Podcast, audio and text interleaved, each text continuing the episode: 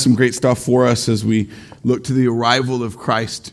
That's what Advent means. It's a special time in the modern church calendar where we pause to remember the birth of our Savior, the coming of the promised Messiah, as we're about to recount in just a moment in the scripture.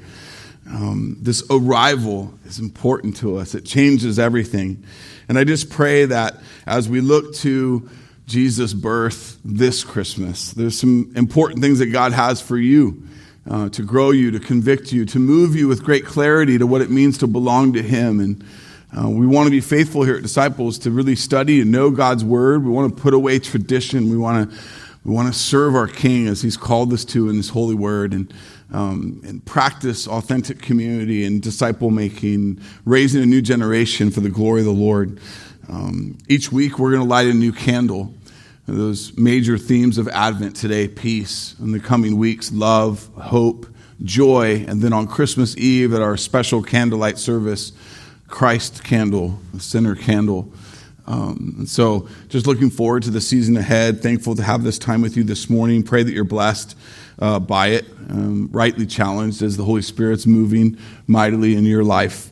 Um, I often say, Lord, don't leave us the way we came in. Uh, do your mighty work in us uh, to motivate, to convict, to, to grow, inspire our hearts to, to authentically worship you and serve you with the days you give us. To kick things off this morning, I want to look at Jesus' words in the Gospel of Matthew, chapter 10, verse 34. It might strike you as a little unique, and I pray that, again, as we look to Christ's words himself, uh, we'll be obedient and understanding what he means. Uh, look to this verse with me, Matthew 10, 34. Jesus says, Do not think that I have come to bring peace to earth. I have come, I have not come to bring peace, but a sword. Let me remind you of our Advent reading from just moments ago. The promise of Prophet Isaiah, chapter 9, 6 and 7. For to us a child is born, to us a son is given. The government shall be upon his shoulder and his name shall be called Wonderful Counselor, Mighty God, Everlasting Father, Prince of Peace. Of the increase of his government and of peace there will be no end, and on the throne of David and over his kingdom to establish it and uphold it with justice and with righteousness from this time forth and forevermore. The zeal of the Lord of hosts will do this. Isaiah 9, 6 and 7 tells God's old covenant people Israel that the promised Messiah would come as a child that, that would reign on the throne of David and, his, and of his reign there would be no end. It says he would be called the Prince of Peace. So, why does the Prince of Peace, Jesus himself, say in Matthew 10 34 that he did not come to bring peace to earth, but instead to bring a sword? And the answer is because it was God's plan all along. And I hope to, to be faithful to God's word this morning, help us understand what God's doing in these things, that would all the more increase our worship of Him this Christmas season. To help us understand what's happening here, we have to go back to the beginning, the very beginning of this creation, of, of our race, the human race, and see what happened at the fall. Genesis chapter 3.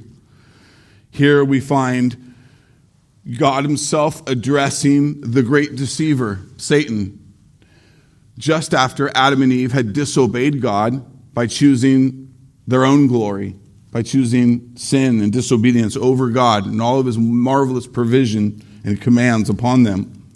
Listen to what God says to Satan at this very critical moment in all of history.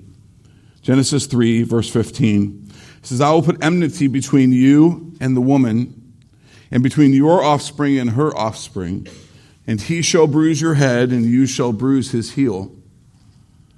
I will put enmity between you and the woman. That word enmity is, it means mutual hatred, ill will, war, opposition, animosity.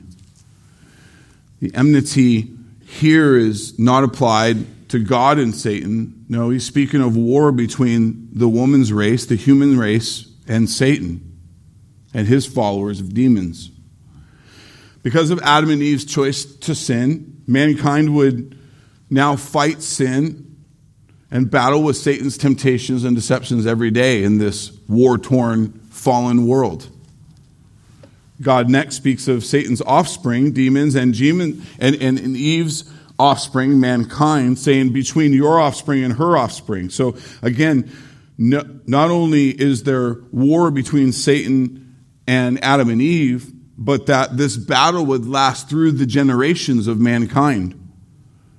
Paul speaks to this reality later in Romans chapter 5 verse 12. Therefore, just as sin came into the world through one man, speaking of Adam, and death through sin, so death spread to all men because all sinned. The original sin, the sickness of sin, the indwelling sin that's a part of our race, human race. The reality of the history of the human race is one of a constant testimony of man's enslavement to sin and self and our self glory, our constant giving to the temptations of the enemy. A most sobering scripture whereby uh, we are clear to, sh- to be shown that this also results in, in enmity with God.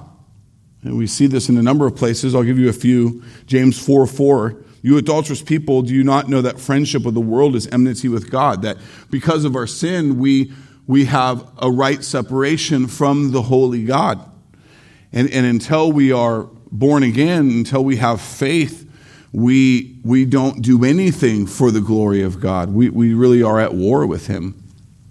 Romans 8 7. The mind that is set on the flesh is hostile to God Paul says. For it does not submit to God's law. Indeed, it cannot. Why? Because mankind is enslaved to sin apart from new birth. Spiritual life that God gives, saving faith. For all of history of creation and the human race, we have been a people at war. And when I say that, I, I don't just mean, uh, you know, guns and swords and tanks. Uh, that's part of it. But, but I, I mean, spiritually, we're at war every day. Uh, there's a cosmic battle that's happening. Scripture is clear to speak of all around us all the time, and, and it's fueled by the sin of a fallen race of people. God was clear to declare this of all mankind. Genesis 6 5. The Lord saw the wickedness of man was great in all the earth, and every intention of the thoughts of his heart was only evil continually. All of this points to the reality that we live in a war torn world. And again, when I say war, you can't just think battleships and soldiers. You, you, you, have to see the spiritual reality of a fallen world that, that is desperate for one thing a redeemer. Praise God that He didn't just wipe us out as He righteously could have because we were guilty. No, he promised that he would send a redeemer and bring spiritual deliverance and victory for all of his chosen people. Uh, look at what God says next in Genesis 3:15. He speaks of a specific person of Adam and Eve's offspring.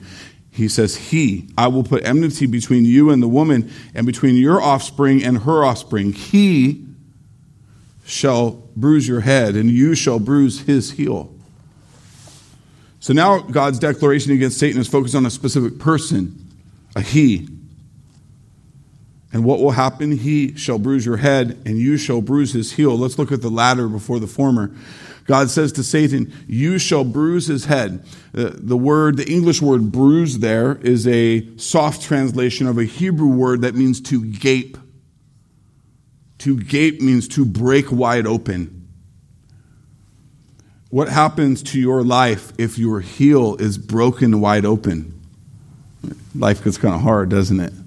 You're in bad shape, you're immobilized. God says that Satan will bust wide open his heel. Someone is coming in the offspring of mankind that under God's providence, Satan and his offspring will put a serious hurt on him. Church, this is a prophetical picture, declaration of what Christ would go through on the cross of Calvary on our behalf.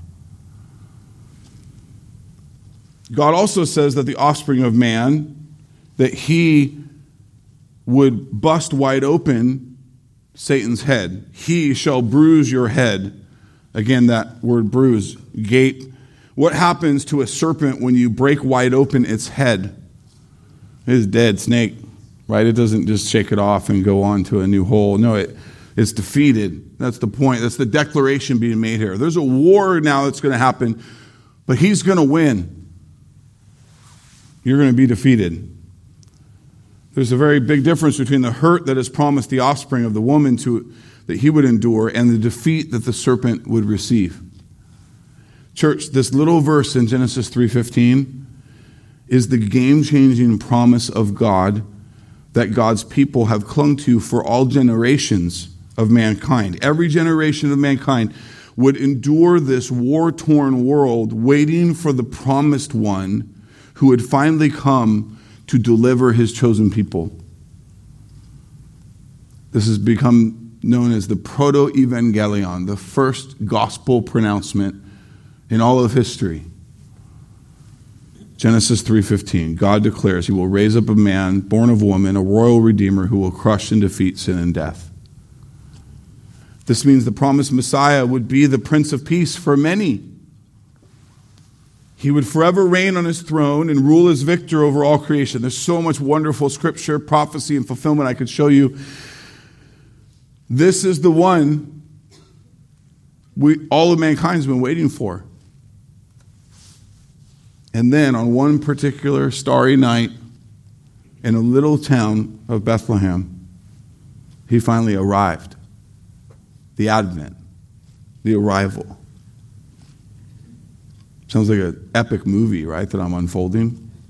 Do, do, you realize that every story is but a shadow or of the story? Right? It's, it's, it's, why, it's why this narrative is so familiar in all of our epics. Because all of this creativity of man is all still hinged on the story. Amen?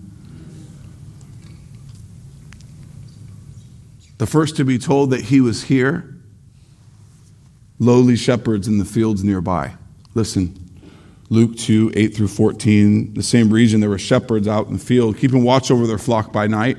And an angel of the Lord appeared to them. The glory of the Lord shone among them, and they were filled with great fear.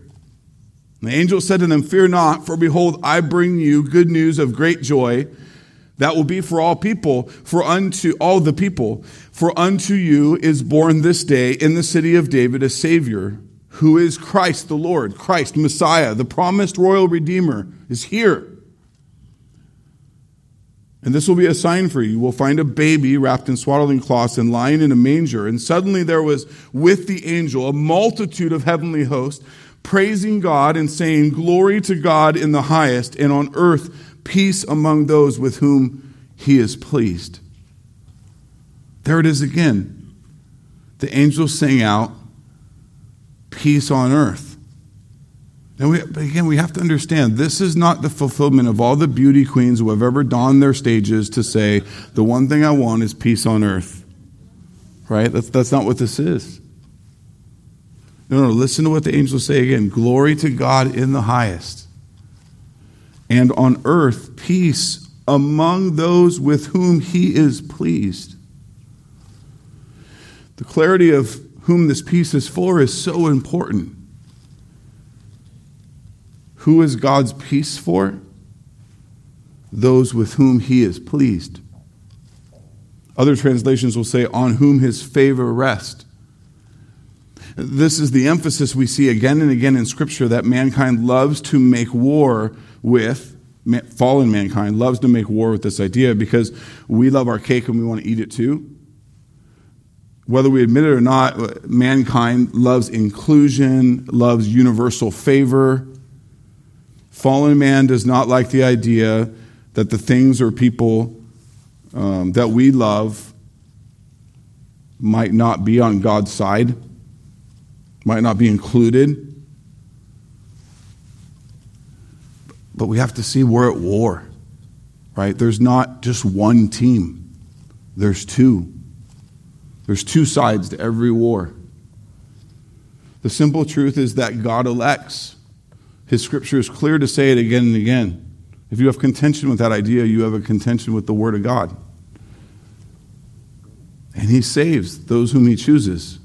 It is His sovereign right as the creator over the creation. This is Paul's direct words in Romans 9. Why does He do this? Because He's God. Because everything He does is holy and right and perfect. And we who are created who say otherwise are only arrogant. For we are the created, and He is the creator. He is perfect, and we are not.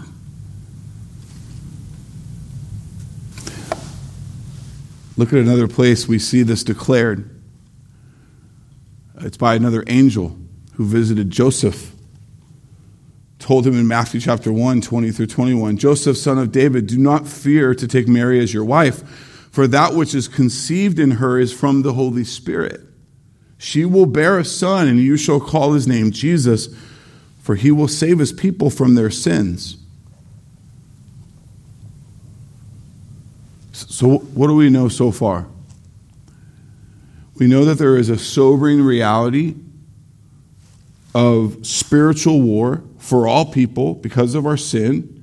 We know that there is a promised Redeemer to come to bring peace to a chosen group of people. This is truly good news. Why? Why is it good news?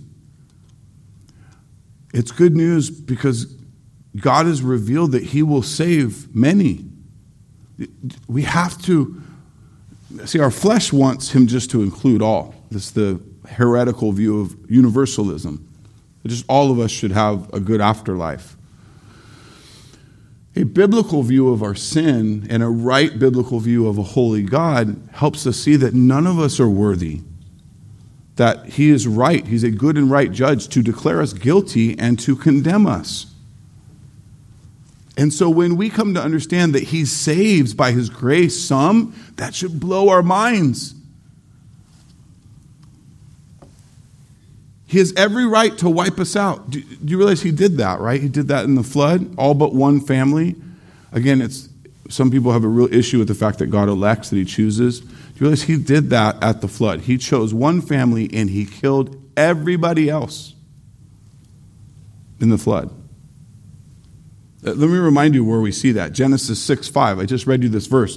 The Lord saw the wickedness of man was great in the earth, Every intention of the thoughts of his heart was only evil continually. And the Lord regretted that he had made man on earth, and it grieved him to his heart. So the Lord said, I will blot out man, whom I've created from the face of the land, man and animals and creeping things and birds of the heavens, for I am sorry that I've made them.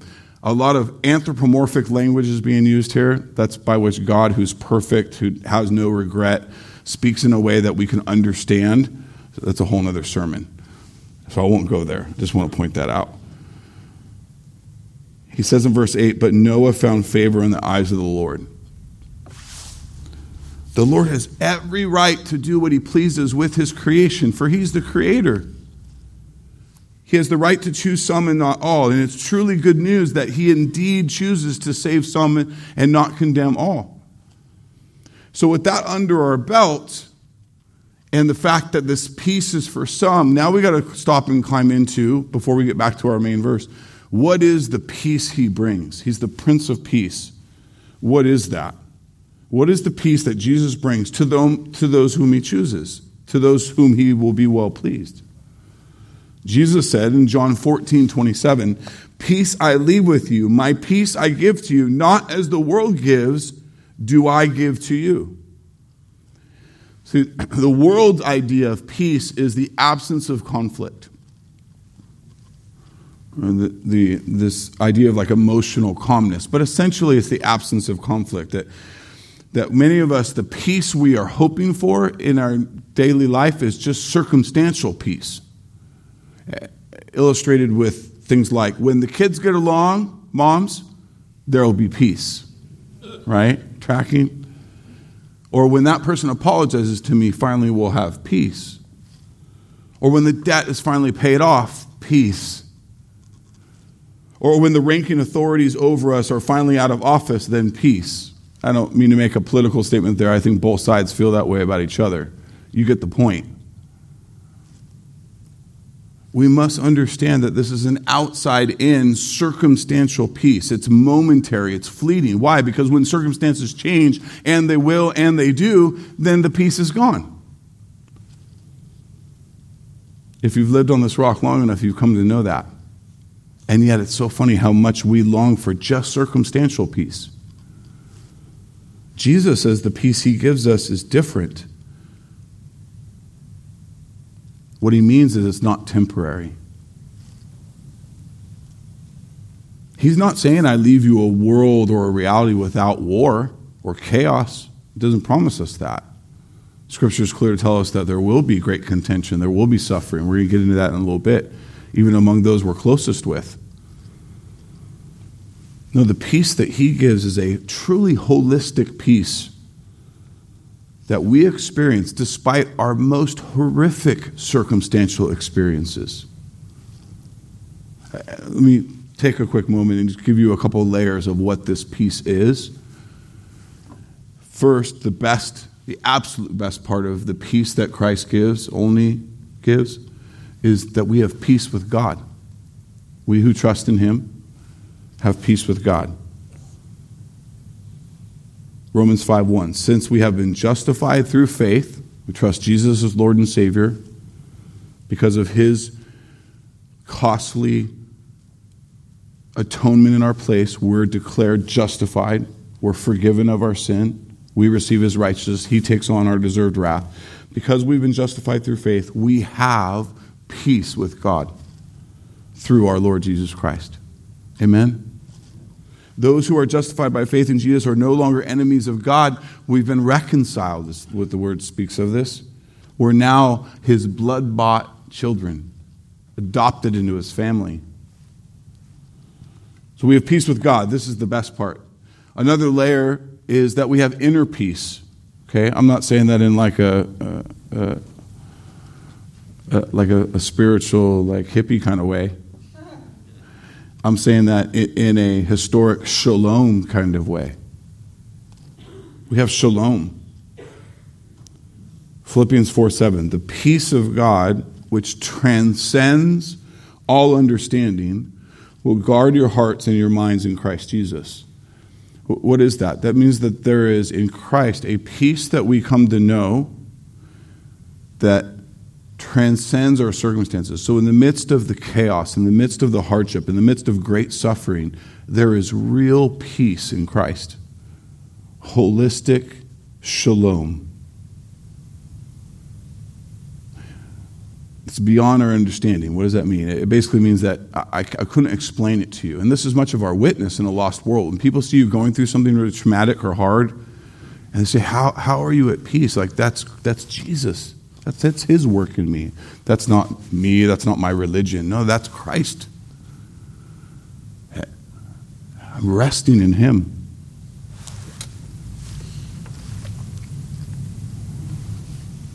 We also have peace among our blood bought brethren. Right? A lot of you have had a lifetime of a lot of hardship among your families. Much of that is to continue. We'll talk about that in a bit. But among our blood bought brethren, our brothers and sisters in Christ, blood bought, not blood, but blood bought by Christ. Colossians 3:15 let there be let the peace that comes from Christ rule in your hearts for as members of one body you are called to live in peace.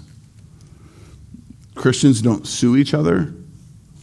We are quick. We make every effort Paul says in Ephesians 4 to keep the peace we've been given. So when there's a dispute, we, we seek each other out. We seek to forgive each other. We give each other the benefit of the doubt. We talk it out. We bring leaders or others around us to help us work it out. We unite. We keep the unity. Why? Because that's a big part of our testimony to a watching world. We have real peace among each other. We have eternal peace. Revelation 21, 1 through 4. I, I saw a new heaven and new earth for the first heaven and the first earth had passed away, the sea was no more. I saw the holy city, New Jerusalem, coming down out of heaven from God, prepared as a bride adorned for her husband. I heard a loud voice from the throne saying, Behold, the dwelling place of God is with man. He will dwell with them, and they will be his people, and God himself will be with them as their God. He will wipe away every tear from their eyes, and death shall be no more, neither shall there be mourning, nor crying, nor pain anymore, for the former things have passed away. Church, we who belong to Christ are not only reconciled to God and have peace with Him now, we will have it forever. If you only hear one thing from me all morning, hear this. You will never know true and lasting peace without Jesus Christ as your Lord and Savior. Everything else you're chasing will let you down. Everything else is temporary. Only His death for your sin, only His power at work in your life can give you the true and lasting peace with God, with self, with each other, and for eternity. Amen. Listen, the prophecy of old speak of the promised Messiah's sacrifice in our place and what it brings to those who trust their lives to him. Isaiah 53 5. He was pierced for our transgressions, he was crushed for our iniquities. The punishment that brought us peace was upon him, and by his wounds we are healed. Amen. If you do not know Jesus as your Lord and your Savior, turn from your sin and trust Him. What do I mean by that? I don't mean that you walked an aisle in 1982. I don't mean that you have had some church experience. I mean, sitting here today, you don't belong to yourself. You have died to yourself, as Paul describes it, and you now live to Christ. You are not the Lord of your own life. Men, you're not the Lord of your home ultimately. You're the head of your home, but He is the Lord. You live to serve Him. You lead your family by His word and for His glory. We belong to Christ. He is our Lord and our Savior. That's, that's true Christianity.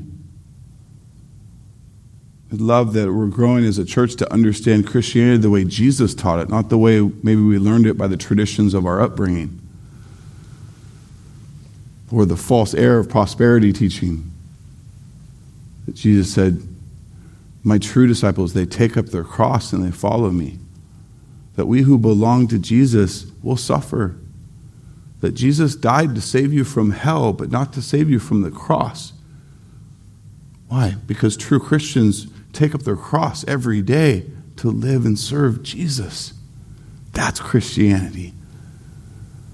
There's nothing greater. And we see it in the faithful who have come before us, in every one of them. Do you know and trust Jesus as Lord and Savior? Trusting no longer in yourself or in anything of this created world. Jesus rules over this creation. He created it and He rules over it. Only Jesus can save you. Only Jesus can give you true and lasting peace. Glory to God in the highest, and on earth peace among those with whom he is pleased. God is only pleased with those who no longer represent themselves before him. They have an intercessor. Jesus now represents them. And when he looks upon you and you belong to Christ, he sees Jesus' perfection laid upon you. No longer your filth no longer your self righteousness. He sees the perfect Christ and he says, You're mine, son, daughter. I'm well pleased with you, not because of your performance, but because of Christ. Church, the promised Redeemer came. The one whom God said would defeat sin and Satan, his name is Jesus. He came as a baby in a manger. Now, here's the thing too often we're guilty of overlooking the fullnesses of the circumstances of Jesus' arrival of his advent. I want you to see with me today that, that the way his arrival happened wasn't the warm, cuddly thing we often make Christmas to be. It, it was a birth that happened in the middle of war. And the last thing it was was comfortable. Now, Christmas is special for so many of us, and, and, and, and I get this, and I love it too. But, and there's some of you, and I'm not going to mention names, you would keep your house in Christmas decor all year long if the person you lived with would let you. Christmas songs all year long, right? Just love it. Just love Christmas. right? And I get it, it's a special time. It's a warm time in a cold season, right? It's good and it's to be cherished. All the lights, the, the fires, the, the flavors, the, the company that we enjoy is all good. I'm not trying to take that away from you. I pray it's a real blessing to you. But I want us to climb into the reality that I'm trying to show you that Scripture speaks of, of what that baby in the manger really means. That this is war. We got to see it rightly. Chestnuts roasting on an open fire is a great lyric from a great song, Johnny Mathis album I remember playing on the record player. Some of you who are young, you don't know what a record player is. Ask someone who's old.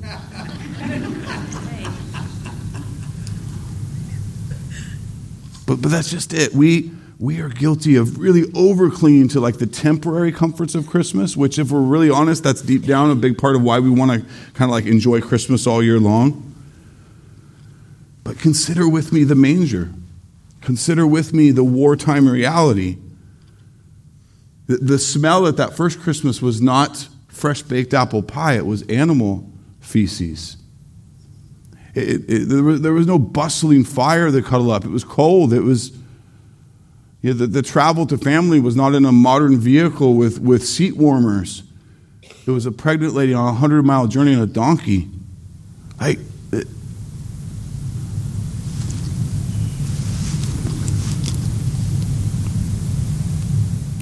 God's sovereign appointment for the arrival of Christ was to be a long standing reminder to us that this is war. The song we sang before today's sermon is called This is War. The lyrics are helpful. I pray they're a blessing to you. Here they are again. This is war like you ain't seen. This winter's long, it's cold and mean. With hangdog hearts, we stood condemned. But the tide turns now at Bethlehem. This is war, and born tonight, the Word as flesh, the Lord of light, the Son of God, the low born King, who demons fear and of whom angels sing. This is war on sin and death. The dark will take its final breath. It shakes the earth, it confounds all plans. The mystery of God as man.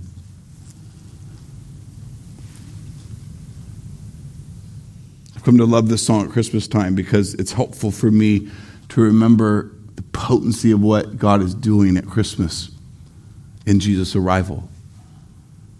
The baby in the manger was perfect, pure, and holy but born in the middle of a very dark and bloody reality. The good news, as the song says, the dark will take its final breath. That's pulling from the Gospel of John, chapter 1, verse 5. The light, Jesus, shines in the darkness, and the darkness does not overcome it. Jesus wins. God promised the victory at the onset of the battle and declared as victor the Redeemer. The song says it shakes the earth, it confounds all plans. The arrival of Jesus into this war torn world shook the earth at its core. It literally, the earth literally trembled as Jesus paid for our sin on the cross. And the arrival of Jesus most definitely confounds our plans. Christian, if your plans have not been confounded because of your life committed to Christ, maybe you don't know Jesus. Because true obedience and faithfulness to Jesus is going to mess with your plans, your fleshly plans. And, and, and, not even the fleshly ones, maybe many of the good ones, but just by God's providence, He has something different. He has a different road for you to take for the glory of the Lord. And we don't have to go far to consider one who's had her plans confounded uh, than a teenage girl who is said to be pregnant even though she was a virgin right? Talk about plans being confounded. She's engaged to be married. You don't mess with a girl's wedding day. And they got messed with big time. Virgin teenage girl gives birth to the promised royal redeemer, right? There's so much like, what? It's impossible. Virgins don't give birth, period. So Mary has this very same struggle. Luke chapter 1, 34 through 37. Mary said to the angel, How will this be since I'm a virgin? And the angel answered her, The Holy Spirit will come upon you, the power of the Most High will overshadow you. Therefore, the child to be born will be called holy. Just quickly, again, here's a whole other sermon, but let me just point it out. That line of Adam by which death comes to all mankind, all of us have original sin. We all have the genetic makeup of the fallen. So we're born in sin, we're conceived in sin, Scripture says. That's not the case for Jesus, who's holy and perfect. Why? Because he's not from the line of man, he's conceived by the Holy Spirit. The seed is not passed to him. The Son of God, God the Son, would take on flesh and start just like you and I did at conception. And behold, your relative Elizabeth, even in her old age, has conceived a son, is in the sixth month, who is called barren. Elizabeth, her, she, she was unable to have kids all the generations of her life. She's an old lady. And in God's perfect timing, she's now pregnant. What, what are these things? A virgin is pregnant. This old barren lady is pregnant. What, who, and what is declared for nothing will be impossible with God. Church, nothing is impossible with God. Do you believe that? You should. Consider the, this news for Mary's life. I mean, she's, her circumstances are not pretty already. I mean, the, the oppression of her reality, of her people, incredibly high taxation under Caesar. You think inflation and taxation is lame right now? We, we don't know anything of it, what these guys were paying under Caesar in that day the hate, the brutality of the rulers, the regional ruler of Herod over the, over the Jewish people was, was so wicked. The military force of Rome constantly applied to the Jewish people. That's her reality. And now, an unplanned pregnancy, who was engaged to be married by tradition, her husband would have her stoned to death, would, would divorce her what does this do to her wedding plans? Can you imagine what the town begins to say? Oh, no, she's like, no, no, guys, it's all good. An angel visited me. The Holy Spirit made me pregnant. We're good. No, no. No, you're a floozy, lady. You're a liar. Get out of here. There's so many reasons for Mary to be freaking out, right? Her world just got completely turned on its head. Lifelong plans, the best plans of a young woman, have been totally messed with. And so, as we consider that, I just want you to take a moment. What of your long standing plans were messed with, were turned on their head? By God's sovereign decree, or maybe even due to the fact that you were faithful to Christ and there was consequences because of that? What if you what if you didn't walk by faith through that? What if you only clung to what you could see? You'd be wrecked. We never would know the peace that only Christ can give us in the midst of that. And we need that for moving forward, don't we? That's where I want to go in the rest of the series. We consider the wartime reality. Be faithful to the Lord in these things. With all this in mind, now listen carefully to her response scared teenage girl in the midst of an oppressive upbringing, arranged marriage, news that would rip a young girl's life apart. Mary said, Luke 138, Behold, I am the servant of the Lord. Let it be to me according to your word. And the angel departed from her. In the midst of chaos, on the heels of more chaotic news, she is at peace.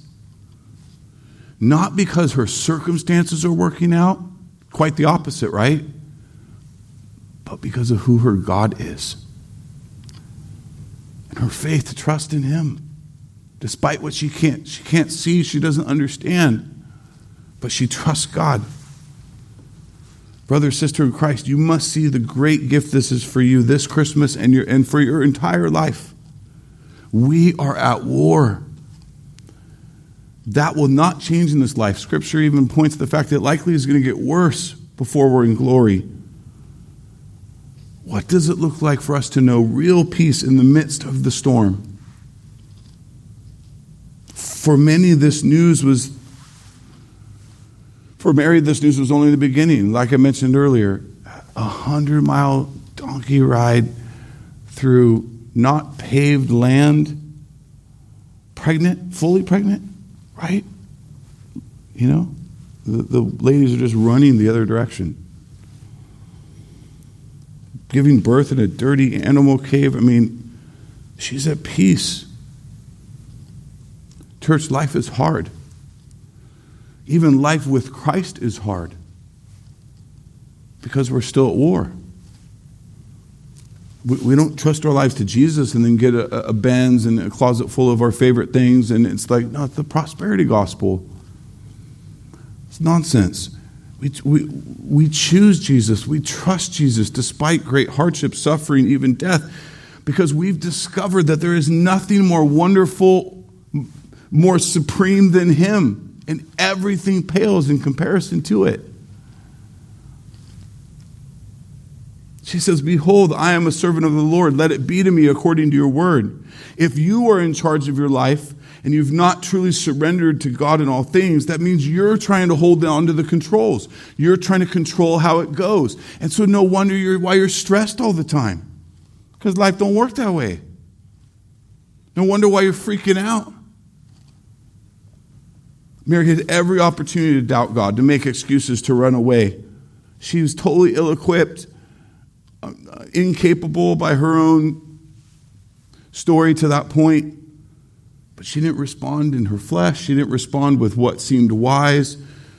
In her mind, she just trusted God by faith. We must understand we are powerless for real peace by ourselves. Why? Because, because we're sinners, because we struggle in the flesh. When we overclaim to the things that God's created, and they let us down, which they will, then we, then we could be broken. We can be undone. I, always talk about, and we think about idolatry as like bowing before a stone idol or, no, idolatry is anything you, uh, you make more important to your life than the Lord. And the thing that for most of us is that, is tempting that, are the, are the people you're sitting next to your spouse, your children, And sadly, many will sell out to serve their idol, to keep their idol. Because at the end of the day, they haven't really truly died to self to belong to Christ. The psalmist got it, Psalm 38 18. I'm full of anxiety because of my sin. Our sin causes us to be idolaters, to overcling. And then when it doesn't go well and it breaks down, our plans are confounded, then, then we freak out. We have stress, there's no peace.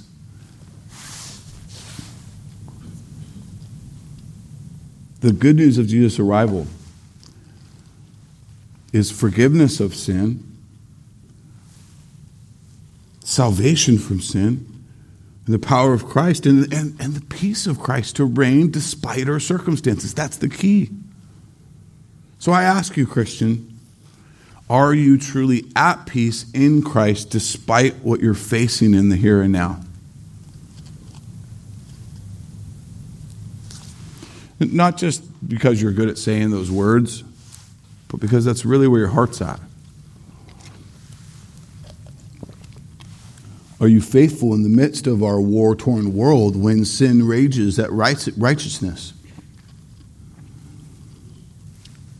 When your blood family mocks or challenges your commitment to your blood bought family? When injustice is happening all around. Christian, what is your response when your blood family draws lines for you or mocks your blood bought family? Because that will happen. Th- those things that are most likely to be the greatest idols of our hearts, there will be division. The war is there. And that was Jesus' point in our main passage. Look at it with me Matthew 10 34. Do not think that I've come to bring peace to the earth. I have come not to bring peace, but, to a, but a sword. When Jesus says, I've come not to bring peace to earth, he's not contradicting what the prophet said or what he's even said. That peace is for his people. And it's amazing. It's just not peace to all mankind like the beauty queens want. He's saying, I don't come to bring temporary circumstantial peace. He comes to redeem his people from the darkness and give real peace to us now and forever. But he also comes to bring another layer to our spiritual warfare. When he says, I come to bring a sword, what is a sword? A sword is a tool of war. It, it cuts apart, it divides. What we read in our passage is that Jesus came to initiate the exclusivity of the gospel. The fact that not all are saved. Christ comes to save those whom God has sovereignly chosen. He comes to claim for himself a people that will believe in him and worship him forever, a people who will stand apart from those who deny him, even if it costs them a lot to do so. See with me, watch this. Jesus came to break up mankind's unity. What was our unity? Mankind was a united race doomed to judgment because of our sin. But Christ came to save many who now stand apart from those who are still condemned. Again, Jesus' coming is not this cute, cuddly, you know, scene and baby clothes and balloons and party cake. It is an all out war on sin and death on behalf of God's people. And it is to initiate the war between those who will lay down their lives and trust Jesus and then those who will stand for their own glory and deny him. We have to have clear view of this because then when this happens, we can be guilty of going, God, what are you doing? Jesus was really clear this, this will happen because of where your allegiances are. He came to defeat the enemy on the cross win the war against sin and death, but also to initiate a new layer of the war that we find ourselves now a war between faithful followers and those who stand opposed to him. Look at the couple verses just prior to our main verse Matthew 10 32 through 33. Everyone who acknowledges me before men, I will acknowledge before my Father who is in heaven. But whoever denies me before men, I will deny before my Father who is in heaven. He came to draw a line of clear distinction, saying, You are with me or you are against me. There is no in between. There's only two sides to this war. What does it mean to be with Jesus? What is our wartime reality in these days, right now, that God gives us under the sun, as we're called to make much of His name and to make disciples to the ends of the earth? It means that you who are 100% faithful to Him and trusting of Him will serve him and remain faithful without compromise. Jesus is clear to say that for many, that won't just mean war out there, it will mean war at your very table in your very home. Read with me what Jesus says next. Matthew 10, 34 through 37. Do not think that I've come to bring peace to earth. I've come not I have not come to bring peace, but a sword, for I have come to set a man against his father a daughter against her mother, a daughter in law against her mother in law. A person's enemies will be those of his own household. Whoever loves father or mother more than me is not worthy of me. Whoever loves son or daughter more than me is not worthy of me. And there it is. Jesus not being mean, he's just pointing out are you an idolater who loves something more than God, or you are loving in love and devoted to me above all else. That means when a line is drawn, you will stand on the right side of that. You won't compromise and sin in order to keep hold of the idols of your heart. Real devotion to Christ means that there will be an element of war that plays out in our very own households.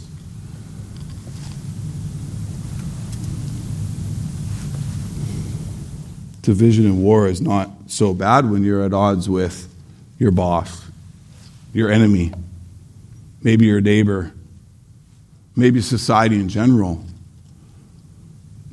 But when, it, when it's with those who have meant the most to you in this life until Christ, it's serious. Our families, Division and war is not so bad in these other elements, but it's hard when it comes to our home. Jesus is saying our utter devotion to Him as Savior and Lord will mean that there will be a reality of being at odds with those who are against Him. What did Jesus say? They will hate you because they hate me. And how does this play? Well, for those who are truly surrendered to Christ, it means you're adopted into a new family, the family of God. That has interrupted your place in the blood family to many degrees. Right? You can see how that would be contentious for someone who doesn't have spiritual discernment, doesn't trust God, doesn't love God. You know, and maybe many of you have heard that. You've heard, I don't get this devotion to your church, to, to, to the scriptures. Like, hey, go do your church thing, but, but they want you to do it on their terms. They definitely don't like the fact that Christ has claimed your highest affection over your love and devotion for them. Right? Many spouses would, would, would, would be completely put off by the idea that their spouse would be more madly in love with someone other than themselves. And yet, when I rightly understand Scripture, I want my wife to be more madly in love with God than me by leaps and bounds. Because I can't be what he can be to her. And only when she's that in love with him does his other sinner love flow into our marriage, making it night and day better. Uh, spiritually non uh, uh, uh, a non spiritually discerned person doesn't get that. They're offended by it. Your non saved loved one's allegiance is to a different authority, whether they know it or not a sinful authority that is about their name, their legacy, their glory. And it's all clinging to the here and now. Jesus is saying the mark of a true disciple of Christ is a radical devotion to God in comparison to all else. That's a declaration of war. To those who do not share your devotion to God because it betrays the allegiance to each other that you once shared. Now, if you're struggling with this, okay, Pastor, it's Christmas. Can we do something softer? Like that song. You're like, hey, let's not do that song. Let's, let's do the nice Christmas songs we all know. Right? What is this song? Some of you barely made it through the worship set. I'm out of here. This is. But see, Jesus is saying, this is why I came. We need to understand that there's layers to his work in and through us in this reality and so that it gives us an improved, a deeper, a fuller vi- view of the incarnation, of what he's doing in here and now, and helping us through this wartime reality. I want you to know wartime peace, but we also have to understand the realities of the fact that we are at war. Because your flesh wants to cling to raindrops on roses and whiskers on kittens and, and those things that we just love to like superficially hold to.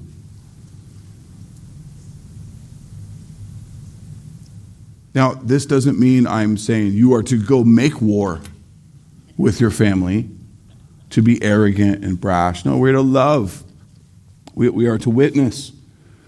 But, but when a line is drawn and, and you're told it's us or him, you choose Jesus every time. No matter the cost, no matter the tears. Because he is greater, because he is more important.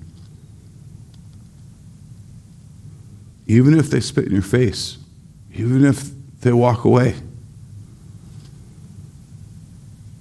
And this is potentially where your faith in Christ, your devotion to Christ, is most tested spouse, kids, parents.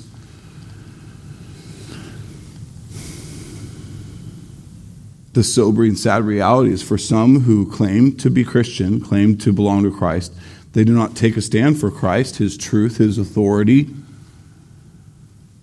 in the name of maintaining family harmony.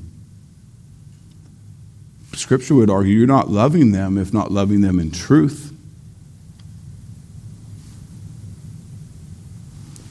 Some claim that Jesus is on the throne, but when it comes to appeasing family and their sin, even participating in it for the sake of, of love or, or harmony, we, we betray the one that we are to be devoted to and reveal that maybe Christ really isn't king in my life. God's word tells us that knowing Christ means everything that we once clung to pales in comparison. Paul speaks of it this way I count everything as loss because of the surpassing worth of knowing Christ Jesus, my Lord. For his sake, I have suffered the loss of all things. Paul went through a lot of loss. I don't have, again, I don't have time to show you all that. Beatings, imprisonment, estrangement. Uh, uh, the, the people he once ran with, he had a name, his legacy, his career, all that was trashed. He truly lost a lot. He says, I've suffered the loss of all things and count them as rubbish in order that I may gain Christ. Now, he's not necessarily saying that many of those good things that he loves are rubbish. He's just saying, in comparison to Christ, he is so amazing that they're like rubbish in comparison. Now, again, one who doesn't know what it is to truly know Christ and belong to Christ, they're going to be offended by that. The narrow road is narrow for a reason, church. when Christ is everything, you're not clinging to all that other stuff you once found your identity in, your treasure in. You just need Jesus.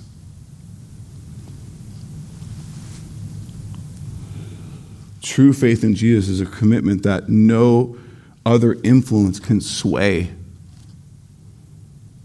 Let me be clear we're called to love our enemies, so we are surely then to love our unbelieving family too, to be a witness, to be a light, right?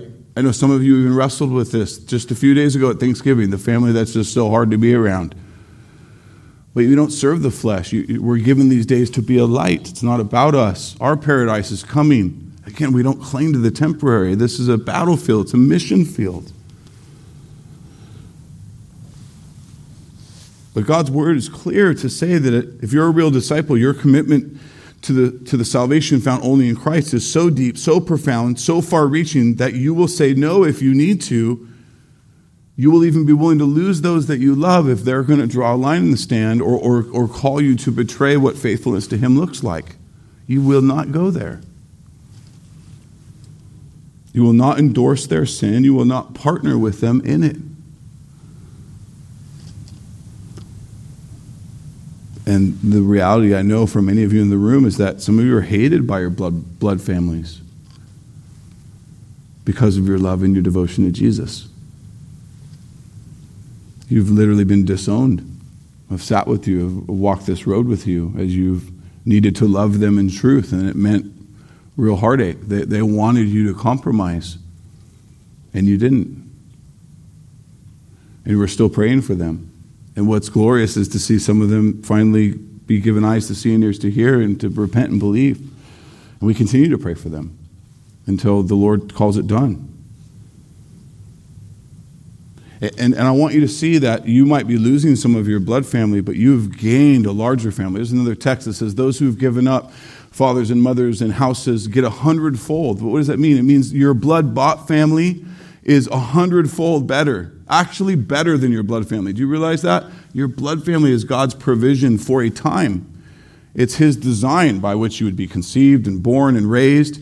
It's to serve a temporary purpose. Your blood bought family, your brothers and sisters in Christ, you will be with forever. They're not just for a time. You will worship the King together in unity with them. He's given you a new family church. All this is to remind us of the spiritual reality so much more important than the physical one. All of this temporary has to be stewarded in light of the eternal. Our witness to others, including our blood family, is what matters most. Our devotion to Christ, our peace in Christ, is critical for enduring the war that we are in. And so join me this morning as we begin this journey over the next few weeks to not see the cozy manger, but the cold and war torn reality that the Redeemer came to save us from and to empower us in as we continue on this path until He takes us home. We are at war. As a Christian, you need to see that, right? We will suffer. We will. Listen to Jesus' words, John 16 33. I have said these things to you that in me you may have peace. In the world you will have tribulation. Do you see right there? In me you will have real peace. In the world, in the temporary reality, you will experience real tribulation. But take heart. Why? Because Jesus says, I have overcome the world. Amen? That's the victory. That's the victory that God promised it happened. He reigns on high. He's coming again. We walk, we live, we serve him in the midst of it all in peace, faithful to the end. Hear it one more time as we get ready to close. This is war like you ain't seen. This winter's long, it's cold and mean. With hangdog hearts, we stood condemned. The tide turns now at Bethlehem. This is war and born tonight. The Word as flesh, the Lord of light, the Son of God, the low born King, who demons fear and of whom angels sing. This is war on sin and death. The dark will take its final breath. It shakes the earth, it confounds all plans. The mystery of God as man. This is Christmas. It's war. And I pray you have a new grip on your wartime peace and a readiness for what's ahead as we look at the different layers of what this means and how we might be good stewards of this, maybe even given some of our current circumstances we find ourselves in, for all for the glory of God. Praise God for the incarnation of Jesus. Amen. For his arrival and his victory on the cross on our behalf. May we have a right view of our wartime peace, be good stewards of it by His grace and for His glory. Pray with me, and then we're going to sing, and then we're going to have a real special moment, so don't leave because you don't want to miss it. And then we'll go. Father, we thank you for this time. What a joy it is to, to gather, to prioritize the gathering of the saints on a Sunday morning. Uh, to be blood bought family, to, to grow, to love each other. I thank you for the diversity of our church. I thank you for all the things you're doing in and through us. And we, we want to be good stewards of these days. We want to have a right view, Lord, of who you are and what you're doing. We want to just be filled with gratitude and praise for the grace you've shown us. Thank you for the gospel. Thank you for Christ. For we deserved your wrath, your punishment because of our sin. You, by your grace, have saved us, set us free. Help us to not keep our light under a basket, but to be a bright light Help us to love people not according to their terms, but according to what your word said is truth. We praise you. God with us. Emmanuel, we, we celebrate you. Be glorified in us. Hear us as we sing in Jesus' name. Amen.